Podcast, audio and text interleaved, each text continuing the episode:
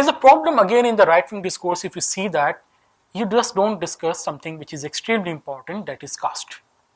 The discussion on caste only revolves in the right wing circle about what does caste meant in the Vedic period or what was the true caste system.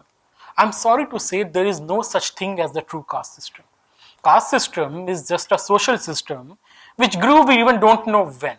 There's some studies which say it is a pre-Vedic system, it was present even the among the Harappans and it continued in the Vedic period and it got changed and transformed, but that's that's natural, you know. Any social system will change and get transformed. So caste was transformed when the rise of feudalism happened in India. The caste underwent a change when the when they were uh, Mughals and the Turks came to India. The caste underwent change when the Britishers came to India because the underlying reality of the society underwent a change, and the caste is undergoing a change in the modern independent India. So I think it's a very futile thing to argue that what was the pure real caste system. I don't. I think there's no such thing. You have to deal with it as a system, as a dynamic social system, like any other social system.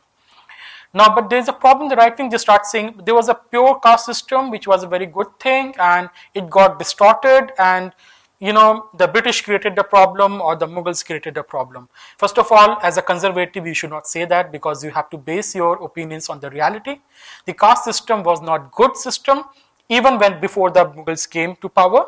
You have to read simple history. You have to see when Chandragupta Maurya was about to be coronated the emperor there was a heavy resistance by the uh, Magadh Brahmins saying you cannot make this guy the emperor, you cannot crown him as emperor because he's a low-born person. And it was Chanakya who basically you know push him, then no, he will become the emperor. So it was always problematic system. It all depends upon from whose perspective are you looking at it. Some people will say, well, well, it was okay. There were some restrictions on even on the what you call the upper caste. There were some restrictions on the Shudras. There were some restrictions on the Avarnas, and it is all okay. But this is now how it operates. You know, it depends upon whose perspective you are looking at. For the people at the lower bottom, it was never ever a good system. It was never ever a good system, and that is why throughout throughout the history you will find the resistance to this system